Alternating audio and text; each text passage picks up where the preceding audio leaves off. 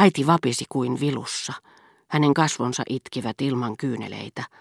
Hän juoksi sanomaan, että lääkäri oli haettava paikalle, mutta kun François kysyi, kuka oli sairas, hän ei voinut vastata, vaan ääni juuttui kurkkuun.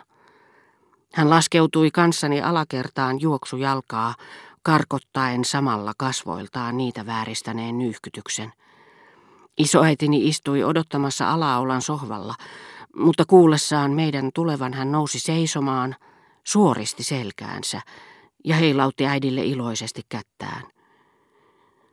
Olin kietonut hänen päähänsä valkean pitsiliinan sillä verukkeella, ettei hän vain saisi kylmää rappukäytävässä.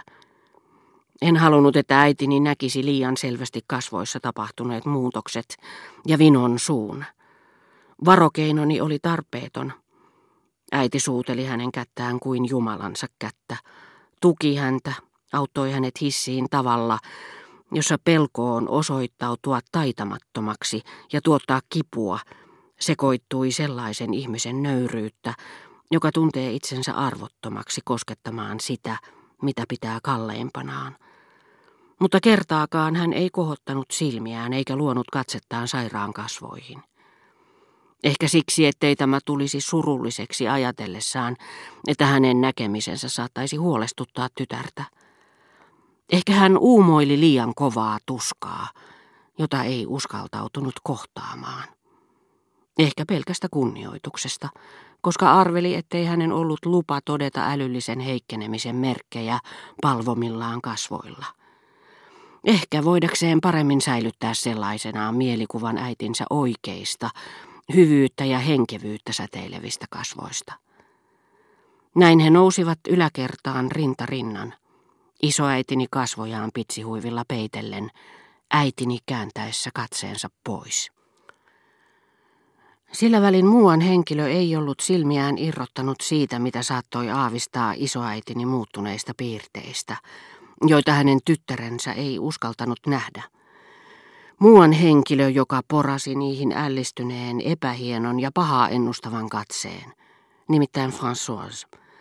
Ei epäilystäkään, etteikö hän olisi vilpittömästi rakastanut isoäitiäni. Häntä suorastaan kuohutti äitini kylmä käytös, koska olisi halunnut nähdä tämän heittäytyvän itkien äitinsä syliin. Mutta hänellä oli tietty taipumus valmistautua aina pahimpaan. Ja hänessä oli lapsesta saakka säilynyt kaksi ominaisuutta, joiden ei uskoisi viihtyvän samassa henkilössä, mutta jotka yhtyneinä vain vahvistavat toisiaan. Kansan ihmisille ominainen kasvatuksen puute, josta johtuu, etteivät he yritäkään peitellä vaikutusta, ei kauhistavaa tai tuskallistakaan, jonka tekee sellainen fyysinen muutos, jota olisi hienotunteisempaa olla olevinaan huomaamatta, ja toisaalta maalaistytön karski tunteettomuus, joka saa hänet nyhtämään siivet sudenkorennoilta, odotellessaan tilaisuutta päästä katkomaan kanoilta kaulan. Tytön, jota kainous ei estä näyttämästä, miten kiinnostuneena hän seuraa lihan kärsimyksiä. Kun sitten, kiitos Françoisin moitteettoman avun, isoäitini oli saatu vuoteeseen, hän huomasi pystyvänsä puhumaan paljon helpommin. Virtsamyrkytyksen verisuonessa aiheuttama ratkeama tai tulppa oli ilmeisesti ollut aivan vähäinen. Silloin hän päätti, ettei jättäisi tytärtään pulaan, vaan tulisi apuun kaikkein julmimmalla hetkellä, mikä tällä koskaan oli ollut elettävänään. No mutta tyttöseni, hän sanoi tarttuen tätä kädestä ja piti jatkuvasti toista kättä suullaan, jotta näyttäisi siltä, kuin se olisi ollut syynä lievään kankeuteen, joka vielä vaikeutti joidenkin sanojen lausumista. Noinko sinä äitiäsi surkuttelet?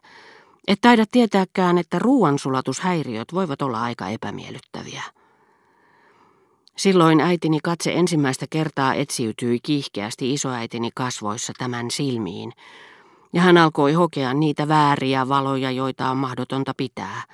Äiti kulta, sinä paranet kyllä kohta, oma tyttäresi pitää siitä huolen. Ja sulkien suuren rakkautensa, hartaan toiveensa äitinsä paranamisesta suudelmaan, lähettilääseen, jota saatteli ajatustensa, koko olemuksensa voimalla aina huuliensa partaille. Hän kävi nöyrästi ja hartain mielin painamassa sen rakastetulle otsalle. Isoäitini valitteli kaiken aikaa peittojensa itsepintaisesti kasaantuvan yhteen kohtaan, hänen vasemman jalkansa päälle, niin ettei hän saanut sitä hievahtamaankaan. Mutta hän ei tajunnut, että oli itse syypää tähän, vaan syytti epäoikeudenmukaisesti Françoisia, jonka väitti huonosti sijaavan hänen vuoteensa. Kouristuksen omaisella liikkeellä hän yhä uudelleen viskoi sivuun vaahtoisan villavat huopansa, jotka kerääntyivät keoksi, samoin kuin toisiaan seuraavat vuokset aallonmurtajan puuttuessa varsin pian nostavat hiekan särkiksi lehdenpohjukkaan. Me emme, äitini ja minä, vaikka tarkkanäköinen ja julkea François jo etukäteen näki valheemme lävitse, halunneet edes myöntää, että isoäitini oli todella hyvin sairas. Ikään kuin hänen tilastaan olisi voinut olla iloa vihamiehille, joita hänellä sivumennen sanoen ei ollut. Ikään kuin olisi ollut armeliaampaa olettaa, ettei hän niin kovin huonosti voinut, saman vaistomaisen tunteen kannattamina, joka kerran oli saanut minut olettamaan, että André surkutteli liikaa Albertinia pitääkseen hänestä todella. Samat ilmiöt, jotka yksityisiä liikuttavat, toistuvat kriisiaikoina myös joukoissa. Sodassa se, joka ei rakasta maataan, ei puhu siitä pahaa, vaan surkuttelee sitä, uskoo sen olevan hukassa, näkee kaiken kuin mustien lasien läpi. Françoisista oli meille uskomattomasti apua, sillä hän tuli toimeen niin vähällä unella ja otti harteilleen kaikkein raskaimmat työt. Ja jos hän useamman valvotun yön jälkeen joutui taas nousemaan 4 tunnin kuluttua vuoteeseen päästyään, hän oli onnellinen voidessaan tehdä rasittavia töitä.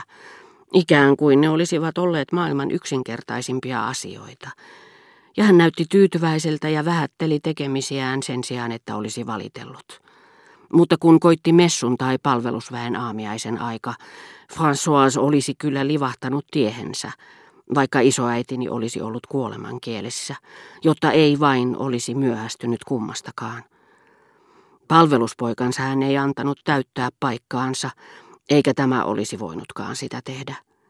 Täytyy sanoa, että hän oli tuonut muassaan Combraysta vaikuttavan käsityksen itse kunkin velvollisuuksista meitä, isäntäväkeään kohtaan. Hän ei totisesti olisi sallinut kenenkään palvelusväkeen kuuluvan unohtaa meitä.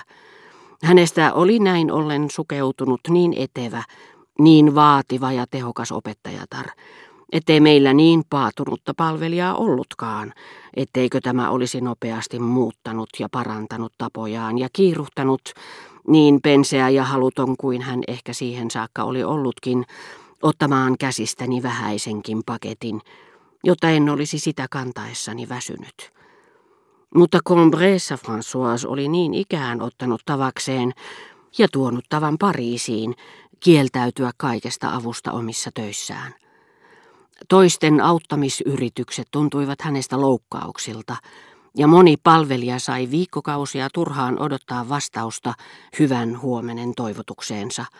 Joutuipa lähtemään lomallekin ilman jäähyväisiä siitä yksinkertaisesta syystä, että oli halunnut tehdä jotakin hänen töihinsä kuuluvaa, joskus kun hän oli ollut huonossa kunnossa. Ja nyt kun isoäitini oli niin sairas, François tunsi työnsä tavallista enemmän omakseen.